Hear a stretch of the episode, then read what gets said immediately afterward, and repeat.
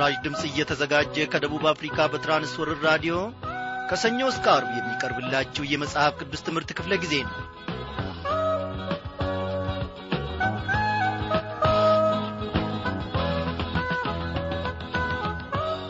በጌታ የተወደዳችሁ ክብሯን አድማጮች እንደምን አመሻችሁ።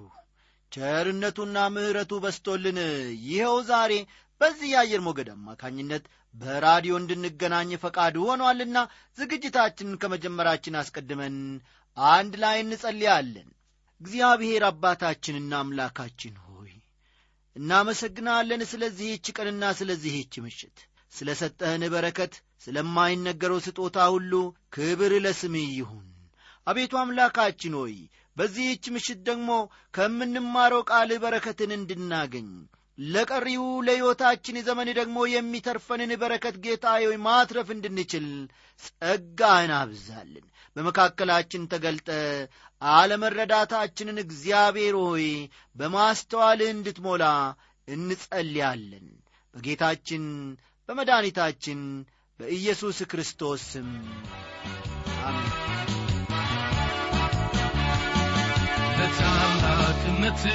እቀኛለሁ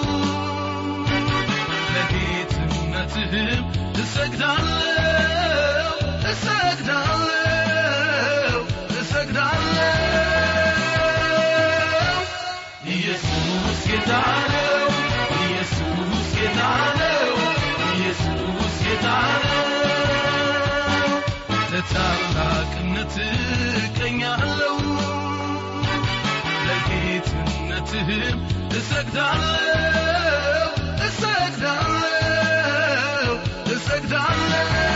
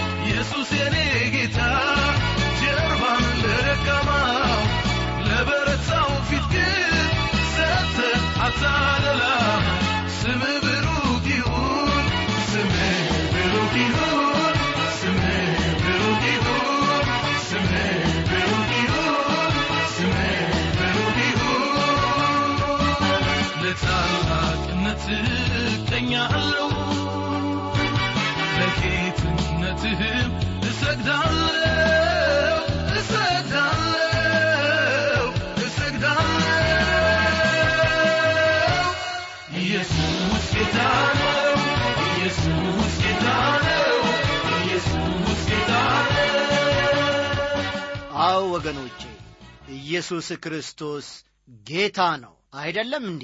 ይህንን ማንም አይጠራጠርም። ባለፈው ምሽት ክፍለ ጊዜ ጥናታችን ያዕቆብ ወንድሙን ኤሳውን ለመገናኘት መዘጋጀቱን ያዕቆብ የሚታገለው ሰው እንዳጋጠመውና በመጨረሻም ካልባረከኝ አልለቅህም በማለት ሲለምነው ስንመለከት ነበረ።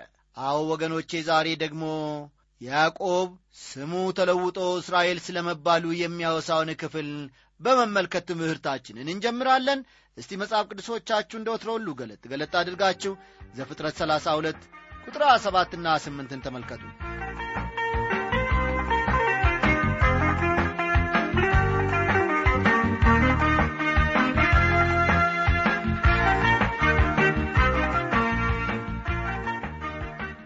እንዲህ ይላል እንዲህም አለው ስምህ ማን ነው? እርሱም ያዕቆብ ነኝ አለው። አለውም ከእንግዲህ ወዲህ ስምህ እስራኤል ይባል እንጂ ያዕቆብ አይባል። ከእግዚአብሔር ከሰውም ጋር ታግለ አሸንፈሃልና ይለዋል ውድ አድማጮቼ ያዕቆብ በአጎቱ በላባ ትምህርት ቤት ወይም ኮሌጅ ገብቶ ለሀያ ዓመታት የኑሮ ውጣ ውረድ ሲማር እንደ ቆየና ወደ ተባለለት ተስፋ ምድር በመመለስ እያለ የአቦቅን ወንዝ ተሻግሮ በተገለለ ምድር ከአንድ ሰው ጋር ታግሎ የሕይወት ለውጥ ሲያደርግ ተመልክተን ነበረ አሁን በዚህ ክፍል ደግሞ ስሙ ሲለወጥ እንመለከታለን። ያዕቆብ ከእንግዲህ በኋላ ያዕቆብ ተብሎ አይጠራም እስራኤል ተብሎ ይጠራል እንጂ። ከሰውም ከእግዚአብሔር ጋር ታግሎ አሸንፏልና አሁን አዲሱ የእስራኤል ባሕሪ በዚህ ሰው ሕይወት ውስጥ ሲገለጥ እናስተውላለን። ከቁጥር 9 እስከ 30 ያለውን እናንብብ ያዕቆብም ስምህን ንገረኝ ብሎ ጠየቀው።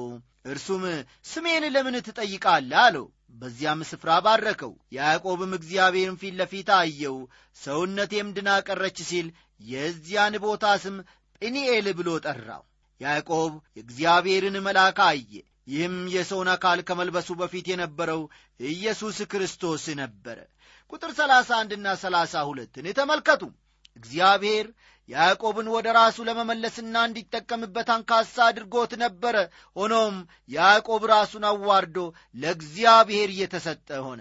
በመጀመሪያ ደረጃ ፈቃዱን ለመስጠት ያዕቆብ አሻፈረኝ ብሎ ነበረ። ይህ ደግሞ ባሕሪው ነው። ስለሆነም እግዚአብሔር በታላቅ ኃይሉ ትከሻውን በመጫን ሊያስገድደውና ፈቃዱን በቁጥጥሩ ስር ሊያደርግ ይችል ነበረ።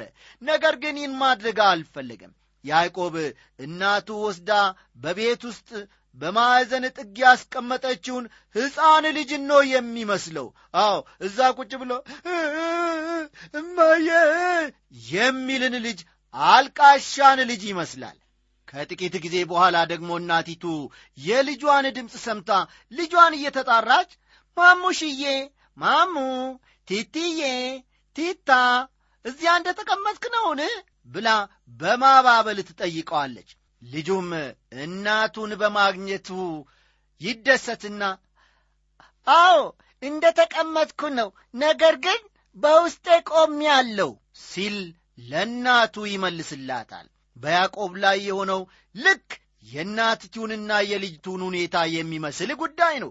በውስጥ ማንነቱ መቆም ሲችል ነገር ግን ፍሬያማ ለመሆን ያዕቆብ አልተዘጋጀም እግዚአብሔር ያዕቆብን እንዴት እንደ ተገናኘው ወገኖቼ ልብ በሉ። የጭኑን ሽሉዳ ነካው። ልክ በእግዚአብሔር ጣት የመነካትን ያህል ተነክቶ አቅመቢስ ሆነ። እግዚአብሔር ትከሻውን አልነበረም የነካው። ያዕቆብ የነካውን ሰው ይዞ ቆመ። ሰውየውም ሊድ አለው። ያዕቆብም የለም በረከትህን እፈልጋለሁ አለው። በእግዚአብሔርም ላይ ተጠመጠመ። ትግሉና ጥረቱ አሁን ተፈጽሟል። ከአሁን በኋላ ያዕቆብ በእግዚአብሔር የሚደገፍ ሰው መሆኑንና መንፈሳዊ ባሕሪ ማንጸባረቅ ሊጀምር ነው። በያዕቆብ ሕይወት ውስጥ ለውጥ በቶሎ አልመጣም ወገኖቼ። ይህ ሰው ያዕቆብ ብዙ ጊዜ የቀድሞውን መንገዱን እየተከተለ ይሳሳት ነበረ አሁን ግን በሕይወቱ አዲስ ነገርን ሊለማመድ ነው። ያዕቆብ ከእግዚአብሔር ጋር ባለው ግንኙነቱ እውነተኛ የእግዚአብሔር ሰው መሆኑንም መረዳት እንችላለን። በመጀመሪያ በአባቱ ቤት ቀጥሎም በካራን ምድር በሥጋዊነት እንደተመላለሰ አይተናል። አሁን ደግሞ ከያቦቅ ወንዝ ወዲህ ሲዋጋና ሲታገል እንመለከተዋለን። ከዚህ በኋላ ግን ወደ ግብፅ እስከሄደበት ወቅት ድረስ የእምነት ሰው ሆኖ እንደተመላለሰ እናስተውላለን። በመጀመሪያ ስጋዊ ቀጥሎ የሚዋጋና የሚታገል በመጨረሻም የእምነት ሰው ሆነ ያዕቆብ። በአዲስ ኪዳን ሌላ ጎልማሳ ስለ ትግሉ በሮሜ ምዕራፍ ሰባት በዝርዝር የጻፈውን የጤርሴስ ሰው ሳውልን በኋላም ጳውሎስ የተባለውን ሰው እናገኛለን። ጳውሎስ አዎ ልብ በሉ በጳውሎስ ሕይወት ሦስት የተለያዩ ጊዜያት አልፈዋል በተለወጠ ጊዜ የክርስትናን ሕይወት በራሱ መኖር እንደሚችል አስቦ ነበረ። እኔም ገና ወገኖቼ ክርስትናን ስጀምር በልጅነቴ በቀላሉ የምኖረው መስሎኝ ነበረ። ቀላል መስሎም ይታየኝ ነበር። ነገር ግን እንዳሰብኩት ቀላል ሆኖ አላገኘሁትም። የጳውሎስም የመጀመሪያ ችግሩ ይሄ ነበር። የማልወደውን ክፉ ነገር አደርጋለሁና ዳሩ ግን የምወደውን በጎውን ነገር አላደርገውም ሲል ተናገረ ሮሜ ምዕራፍ 7 ቁጥር 19 ጳውሎስ በአሮጌው ሰው ውስጥ ያለው ባሕሪ መጥፎ መሆኑን ብቻ አልነበረም የተረዳው። ነገር ግን የአዲሱ ሰው ባሕሪ ጠንካራና ኃይለኛ እንዳልሆነም ተረድቷል። በመጨረሻም እንዲህ ሲል ጮኸ እኔ ምንኛ ጎስቋላ ሰው ነኝ! ለዚህ ሞት ከተሰጠ ሰውነት ማን ያድነኛል? ሲል ተናገረ። ሮሜ ሰባት ቁጥር አራትን ይመለከቷል። ቀጥሎም ለጥያቄ መልስ የሆነውን ነገር ይጠቁማል። እንዲህ ሲል በኢየሱስ ክርስቶስ በጌታችን ለእግዚአብሔር ምስጋና ይሁን። እንግዲያስ እኔ በአይምሮዬ ለእግዚአብሔር ሕግ በሥጋዬ ግን ለኀጢአት ሕግ እገዛለሁ ሲል ተናገረ። ሮሜ 7 ቁጥር 25 ይህ የሁላችንም ችግር ነው። አሮጌው ባሕርያችን እግዚአብሔርን ደስ ሊያሰኛ አይችልም። እንዲያውም ጳውሎስ እንደሚለው ከእግዚአብሔር ሐሳብ ጋር የሚቃረን ነው። በሮሜ ምዕራፍ 8 ከቁጥር 7 እስከ 8 በሮሜ 8 ከቁጥር 7 እስከ 8 እግዚአብሔርን በሥጋ ደስ ልናሰኝ እንደማንችል ተገልጾ እናገኛለን። በመጨረሻ ጳውሎስ ለእግዚአብሔር መንፈስ በመገዛት ድል እንደሚገኝ ተናግሯል። በሕግ ያልተቻለውን መንፈስ ቅዱስ በውስጣችን ሆኖ ያደርገዋል። ይህን እንዴት ይሆናል ብለን እንጠይቅ ይሆናል። ሕይወታችን ለመንፈስ ቅዱስ ካልተሰጠ እግዚአብሔርን ደስ ልናሰኝ አንችልም ራስን መስጠት ማለት የተለወጠው ሰው ፈቃዱን ለእግዚአብሔር መንፈስ ሲያስገዛና ይህንንም በየዕለት ሕይወቱ መለማመዱ ነው። በማንኛውም ጉዳያችን መንፈስ ቅዱስ የበላይና ለቃ እንዲሆን ብንፈቅድለት በእርሱም ብንመራ በሕይወታችንና በኑሮአችን እግዚአብሔርን ደስ ማሰኘት እንችላለን። ያዕቆብ በመጨረሻ ላይ የደረሰው ወደዚህ ዐይነቱ ሕይወት ነው በመዋጋት ሳይሆን በትግልም ሳይሆን ለእግዚአብሔር በመሸነፉ ድልን አገኘ ከያዕቆብ ሕይወት ምን ትምህርት እናገኝ ይሆን? በእነዚህ ቅዱሳን ሕይወት የተከናወነ ሁሉ ወገኖቼ ለትምህርታችን እንዲሆን ተጽፏል።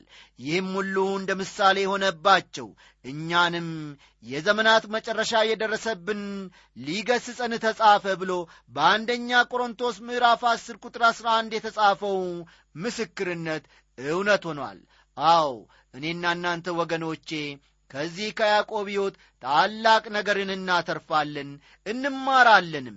ራሳችንን ለእግዚአብሔር እንስጥ ለፈቃዱም እነሆ ራሳችንን እናስገዛ። ያን ጊዜ ወገኖቼ እግዚአብሔር እኛነታችንን አሸንፎ ታላቅ በረከትን እንድንለማመድና እንድንኖር ይረዳናል። ስሙ ለዘላለም እየተመሰገነ ይሁን። እንግዲህ የዚህ የምዕራፍ ሰላሳ ሁለት ጥናታችንን እዚህ ላይ አበቃል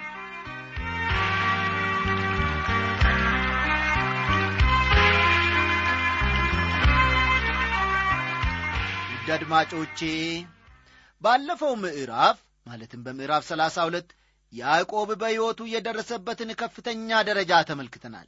ይህም ወቅት እግዚአብሔርን ፊት ለፊት ያየበት ወቅት ነው። በዚያች ሌሊት አንድ ሰው ያዕቆብን ታግሎት ነበረ። ያዕቆብ ከኤሳውና ከላባ ጋር ጥል ስለነበረው እንደገና ከሌላ ሰው ጋር ለመጣላት አልፈለገም ነበረ።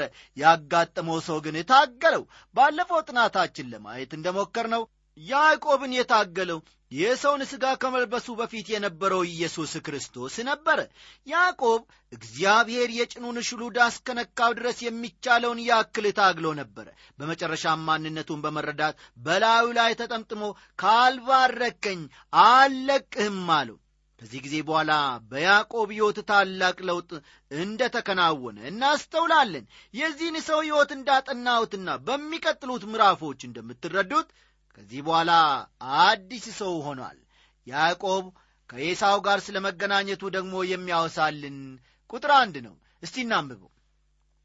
ያዕቆብም ዐይኑን አነሣ እነሆም ኤሳውን ሲመጣ አየው። ከእርሱም ጋር አራት መቶ ሰዎች ነበሩ። ልጆቹንም ከፍሎ ወደ ሊያና ወደ ራኤል ወደ ሁለቱም ባሪያዎች አደረጋቸው ይላል። ያዕቆብ ቤተሰቡን ማዳን ፈልጓል። ስለሆነም ከፋፍሎ በተለያየ ቦታ አስቀመጣቸው ሁለትና ሦስት ቁጥርን ተመልከቱ። ባሪያዎችንና ልጆቻቸውንም በፊት አደረገ። ሊያንና ልጆቿንም በኋለኛው ስፍራ ራሔልንና ዮሴፍን ከሁሉ በኋላ አደረገ። እርሱም በፊታቸው አለፈ። ወደ ወንድሙም እስኪደርስ ድረስ ወደ ምድር ሰባት ጊዜ ሰገደ ይላል። ያዕቆብ ወንድሙን ኤሳውን ሲገናኘው የነበረውን ሁኔታ ወገኖቼ በዚያ ስፍራ ተገኝቼ ፊት ለፊት ባየው ወይንም ደግሞ ፎቶግራፉን ባይ እጅግ እመኝ ነበር አንስቼ። ገና ከሩቅ አይቶት ሰባት ጊዜ ሰገደለት። ኤሳው ከአራት መቶ ሰዎች ጋር ስለ መጣ ሳይፈራ አልቀረም። አመጣጡም ለሰላም ይሁን ወይም ለጠብ አላወቀምና ወድቆ ሰባት ጊዜ ለወንድሙ ለኤሳው ሰገደለት ኤሳውም ሊገናኘው ሮጠ። አንገቱንም አቅፎ ሳመው ተላቀሱም ይላል ቁጥር አራት። እነዚህ ሰዎች መንትዮች ወንድማማቾች ናቸው። ያለፈው አልፏል። እግዚአብሔር ኤሳውን የነካው ይመስላል። ምክንያቱም በምሬት ያዕቆብን እንደሚገድለው ዝቶ ነበር። ነገር ግን አሁን አቅፎ ሳሙ ተላቀሱም። ቁጥር አምስት እስከ ሰባት ያለውን ተመልከቱ ዐይኑንም አነሳና ሴቶችንና ልጆችን አየ። እንዲህም አለ እነዚህ ምኖቺ ናቸው? እርሱም እግዚአብሔር ለእኔ ለባሪያ የሰጠኝ ልጆች ናቸው አለ። ሴቶችም ባሪያዎችም ከልጆቻቸው ጋር ቀርበው ሰገዱ። ደግሞም ሊያና ልጆቿ ቀርበው ሰገዱ ይላል። ያዕቆብ ቤተሰቡን ለወንድሙ አስተዋወቀ። በቁጥር ስምንት እርሱም ያገኘሁት ይህ ሰራዊት ሁሉ ምንህ ነው አለ እርሱም በጌታዬ ዘንድ ሞገስን አገኝ ዘንድ ነው ሲል መለሰለት ይላል። ተመልከቱ ወገኖቼ ያዕቆብ ወንድሙን ለመገናኘት ያዘጋጀው ጥበብ የተሞላበት ዕቅድ እንደ ሠራለት ለጥቂት ጊዜም ቢሆን በግልጽ ሳሳምን አልቀረም። ነገር ግን ዕቅዱ አስፈላጊ አልነበረም። እስቲ ኤሳው የሚለውን ደግሞ ከቁጥር ዘጠኝ እንመልከት። ኤሳውም ለእኔ ብዙ አለኝ ወንድሜ ሆይ ያንተ ለአንተ ይሁን አለው ይላል። ኤሳው ይህን ሁሉ እጅ መንሻ ወደ እኔ ትልክ ዘንድ አስፈላጊ አይደለም። እኔ እጅግ ብዙ አለኝ ሲል ሲናገረው እንመለከታለን። ቁጥር አስርና አስራ አንድን ደግሞ እስቲ እናንብብ። ያዕቆብም አለ እንደዚህ አይደለም። ነገር ግን በፊት ሞገስን አግኝቼ እንደሆን እጅ መንሻዬን ተቀበለኝ። የእግዚአብሔርን ፊት እንደሚያይ ፊትህን አይቻለሁና በቸርነትም ተቀብለኸኛልና ይህቺንም ያመጣውልህን በረከቴን ተቀበል። እግዚአብሔር በቸርነት ሰጥቶኛልና ለእኔም ብዙ አለኝና እስኪቀበለውም ድረስ ዘበዘበው ይላል። ይህ አስቂኝና አስገራሚ ትዕይንት ነው ወገኖቼ። እስከዚህ ጊዜ ድረስ አንዳቸው ከአንዳቸው አንድን ነገር ለማግኘት ይፈላለጉ ነበር። በተለይ ያዕቆብ ኤሳው ሊያገኝ የነበረውን በብልጠቱ የራሱ ለማድረግ የጣረ ሰው ነበረ አሁን ግን ሕይወቱ ተለውጧል። ወንድሙ ኤሳው ስጦታውን እንዲቀበል ይለምነዋል ኤሳውም ለእኔ እጅ መንሻ መስጠት አይገባህም እኔ ብዙ አለኝና ብሎ ቢመልስም ያዕቆብ አሁንም ስጦታውን እንዲቀበል ኤሳውን ይገፋፈዋል ይህ የሚያሳየን በያዕቆብ ሕይወት አንዳች ለውጥ መፈጸሙን ነው። ወገኖቼ ያዕቆብ ሕይወት በአዲስ ኪዳን ውስጥ የተጠቀሰውን የዘኬዎስን ታሪክ ያስታውሰናል። ጌታ ኢየሱስ ዘኬዎስን ከወጣበት ዛፍ ላይ እንዲወርድና ወደ እርሱ ቤት እንዲሄዱ ሲናገረው አንዳች ነገር በዘኬዎስ ሕይወት ውስጥ ተፈጽሟል ጌታን በቤቱ ባስተናገደበት ጊዜ ኢየሱስን ለማየት ወደ ዛፍ ላይ የወጣውን ዘኬዎስን መስሎ አልነበረም። ልዩ ሰው ሆኖ ነበር። ለውጥ በሕይወቱ ታየ። ስለሆነም ማንንም በሐሰት ከስሼ እንደሆነ አራት እጥፍ መልሳለሁ ካለኝ ሁሉ እኩሌታውን ለድሆች ይሰጣለሁ በማለት ዘኬዎስ መናዘዝ ጀመረ ይህ እንዴት ያለ ለውጥ ነው ወገኖቼ? በእርግጥ በያዕቆብ ሕይወት ታላቅ ለውጥ ሆኗል። ከአባቱ በረከትን ለማግኘት ምግብ ለመስራት እንዳልደከመ አሁን ግን ያንን ሁሉ እጅ መንሻ በነፃ ለወንድሙ ለመስጠት ፈለገ። መፈለግ ብቻ ሳይሆን እጅ መንሻውን እንዲቀበል ኤሳውን ዘበዘበው ወይም ጨቀጨቀው የግድ አለው። ኤሳው በመጨረሻው እጅ መንሻውን ተቀበለ። በዚያ ዘመን አንድ ሰው የመጣለትን እጅ መንሻ እንዲቀበል እየተለመነ ሳይወስድ ቢቀር እጅ መንሻ ያመጣውን እንደ ማዋረድ ይቆጠር ስለነበር ኤሳው ስጦታውን ተቀበለ። ቁጥር አሥራ ሁለት እርሱም ተነሳና እንሂድ እኔም በፊት እሄዳለሁ አለ ይላል። ኤሳው ያዕቆብን ወደ ምድርህ ስትመለስ እኔ ከፊት እሄዳለሁ መንገዱንም አሳይሃለሁ እጠብቅም አለው አለው እርሱም አለው ጌታዬ ሆይ ልጆቹ ደካሞች እንደሆኑ ታውቃለ በጎችና ላሞችም ግልገሎቻቸውን ያጠባሉ። ሰዎችም አንድ ቀን በችኮላ የነዷቸው እንደሆነ ከብቶቹ ሁሉ ይሞታሉ ሲለው እንመለከታለን። ያዕቆብ ቤተሰቤን ቀስ ብዬ አንቀሳቅሳለሁ። ትናንሽ ልጆች አሉኝ። በጎችና ላሞችም ግልገሎቻቸውን ያጠባሉና በችኮላ መሄድ ያስቸግረናል። አንተ ምናልባት ከአራት መቶ ሰራዊትህ ጋር በፍጥነት መጓዝ ትችላለህ። አንተ ቀድመ ሂድ ሲለው እንመለከታለን። ቁጥር 14 ጌታዬ ከባሪያው ፊት ቀድሞ ይለፍ። እኔም ወደ ሴር ከጌታዬ ዘንድ እስክደርስ ድረስ ከፊቴ ባሉት በእንስሳቱ እርምጃና በሕፃናቱ እርምጃ መጠን በዝግታ እከተላለሁ ይለዋል። ያዕቆብ እኔ እንዳንተ ለመጓዝ አልችልም። ወንድሜ ኤሳው አንተ ቀድመ ሂድ እኔም መራመድ በምችልበት መጠን እጓዛለሁ ብሎ ሲናገረው እናያለን ወይም ደግሞ እናነባለን። ቁጥር 15 ና 16 ኤሳውም ከእኔ ጋር ካሉት ሰዎች ከፍዬ ልተውልህን? አለ። እርሱም ይህ ለምንድር ነው በጌታዬ ዘንድ ሞገስን ማግኘቴ ይበቃኛል አለ። ኤሳውም በዚያ ቀን ወደ ሴር መንገዱን ተመለሰ ይላል። ኤሳው በዚህን ጊዜ ይኖር የነበረው በከነአን ደቡባዊ ክፍል የኤዶም ምድር በሆነው በሴር ነበር። ወደ ሴር የመጣ አባታቸው ይስሐቅ ከሞተ በኋላ ነበረ።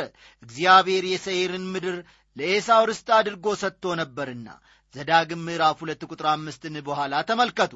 ያዕቆብ ወደ ሴኬም ያደረገውን ጉዞ ደግሞ ከቁጥር አሥራ ሰባት እንመለከታለን። እንዲህ ይላል ያዕቆብ ግን ወደ ሱኮት ሄደ። በዚያም ለእርሱ ቤትን ሠራ ለከብቶችም ዳሶችን አደረገ። ስለዚህም የዚያን ቦታ ስም ሱኮት ብሎ ጠራው ይላል በዚህ ክፍል የተደረገውን ነገር በጥሞና ሳንመለከት በችኮላ እንለፈው ወገኖቼ። በዚህ ሰው በያዕቆብ ላይ ታላቅ ለውጥ መጥቷል። ያዕቆብ የብልጣብልጥነት ዕቅዱ ማለትም ወንድሙን ኤሳውን በስጦታ ብዛት ለመደለል መሞከሩ እንዳሰበው ሊሳካለት አልቻለም። እግዚአብሔር ያዕቆብን እንዳይጎዳው የላባን ልብ በመንገድ ላይ እንደቀየረ ሁሉ ኤሳው ወንድሙን ያዕቆብን በመልካም ናቴ እንዲቀበለው ልቡን አዘጋጅቶት ነበረ። ያዕቆብ አሁን በሁለቱም አቅጣጫ ሰላም አለው። ኤሳው ብዙ ከብቶች ስላሉት ያዕቆብን እጅ መንሻ ለመቀበል አልፈለገም። ነገር ግን ያዕቆብ የግድ ስላለውና ስለ ጨቀጨቀው እንዳያዋርደው ብሎ ስጦታውን ተቀበለ። እነዚህ ሁለቱ ወንድማማቾች በመካከላቸው በተፈጠረው ዕርቅ ለጋሾችና እውነተኞች ይመስላሉ የምንጠራጠርበት ምንም ምክንያት የለንም። ኤሳው አሁን የበለጸገ በመሆኑና ከልጅነት መብቱ ጋር የሚያገናኘው ምንም ዋጋ ያለው ነገር ስለሌለ ከመንታ ወንድሙ ጋር የማይታረቅበት ምንም ምክንያት የለውም የያዕቆብ ሕይወት አሁን ወደ መስከን መጥቷል። ፍርሃቱም ተወገደለት ላባ ታገሰለት ኤሳውም ታረቀው እግዚአብሔር ይህን ሁሉ ለእርሱ አዘጋጅቶ ነበረ። ያዕቆብ ካሁን በኋላ እንደ ቀድሞ በስስታምነቱና በብልጣብልጥነቱ የሚቀጥል ይመስላችኋልን? እግዚአብሔር ደርሶ ባይታደገው ኖሮ ወገኖቼ በዚያ ሕይወቱ አስከፊ በሆነ ሁኔታ ውስጥ ደርሶ ወይም ገብቶ ይሞት ነበረ ብዙም ሳይቆይ ያዕቆብ መለስ ብሎ የቀደመ ሕይወቱን በዐይነ ሕሊናው መመልከት ጀመረ። እግዚአብሔርም እጁን ዘርግቶ እንዴት እንደ ታደገው ባስተዋለ ጊዜ ለእግዚአብሔር ክብርን ሰጠ። ሆኖም የዘራው ክፉ ዘር አሁንም ሙሉ ምርትን እያሳጨደው ነው። ችግር በሰላሙ መካከል የሚገባ በመንገዱም የሚያጋጥመው ሆነ ኤሳው ወደ ሴር ተጓዘ። ለጊዜው የእርሱን ጉዳይ ተወት እናድርገው። በአባቱ በይስሐቅ ቀብር ጊዜ በምዕራፍ ሰላሳ አምስት ውስጥ እንመለስበታለን። ከቁጥር 18 እስከ 19 ያለውን ተመልከቱ ያዕቆብ ወደ ሱኮትና ወደ ሴኬም በመሄዱ በዚያም በመቆየቱና ወደ ቤቴል ባለማቅናቱ ይወቀስ ይሆናል። በመሠረቱ ያዕቆብ መወቀስ ያለበት አይመስለኝም። በመንፈሳዊ ሕይወቱም ቢሆን እያነከሰ ያለ ገና መራመድን እየተለማመደ ያለ ሰው ስለሆነ ከዚህ በላይ አይጠበቅበትም የሚል ሐሳብ አለኝ። ቁጥር 20 በዚያም መሠዊያውን አቆመ። ያንም ኤል እስራኤል ብሎ ጠራው ይላል። ያዕቆብ አያቱ አብርሃም በተጓዘበት ቦታ ሁሉ መሠዊያውን ይሠራ እንደነበር እርሱም በዚያ ስፍራ መሠዊያውን ሠራ። በዚህ ስፍራ ያዕቆብ አዲሱን ስሙን ከእግዚአብሔር ስም ጋር በማያያዝ መጥራቱ እጅግ መልካም ነገር ነው። ኤል ኤሎሄ እስራኤል አለ። ትርጓሜውም እግዚአብሔር የእስራኤል አምላክ ማለት ነው። ይህ የያዕቆብን መንፈሳዊ ሕይወት እድገት ያመለክታል። ለጊዜው በዚህ ደረጃ እንተው።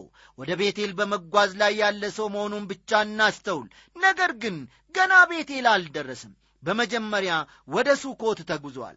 ወገኖቼ ሆይ እንዲሁም አድማጮቼ ሆይ ያዕቆብን የሕይወት ውጣ ውረድ ስትመለከቱ ከእናንተ መንፈሳዊ ሕይወት ጋር አይመሳሰልምን በእርግጥ የብዙዎቻችን ሕይወት ያዕቆብን ሕይወት ይመስላል። እግዚአብሔርን በመጠበቅ እርሱ ለእኛ ያለውን በረከት መቀበል ስንችል በራሳችን ፈቃድና ዕቅድ ሄደን በብዙ ራሳችንን እንጎዳለን።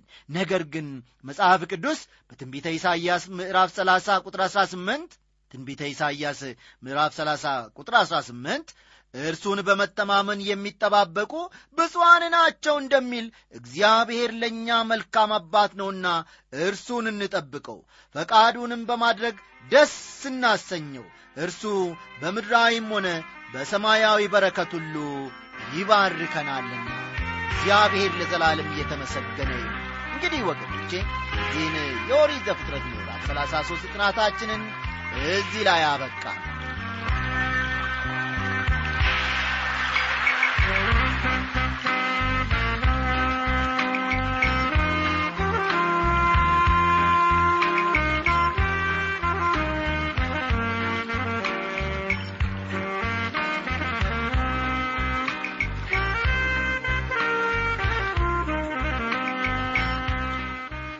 አድማጮቼ በኦሪት ዘፍጥረት መጽሐፍ ውስጥ ከሚገኙ እጅግ ብዙ ታሪኮች መካከል የያዕቆብ ቤተሰብ አንዱ ነው።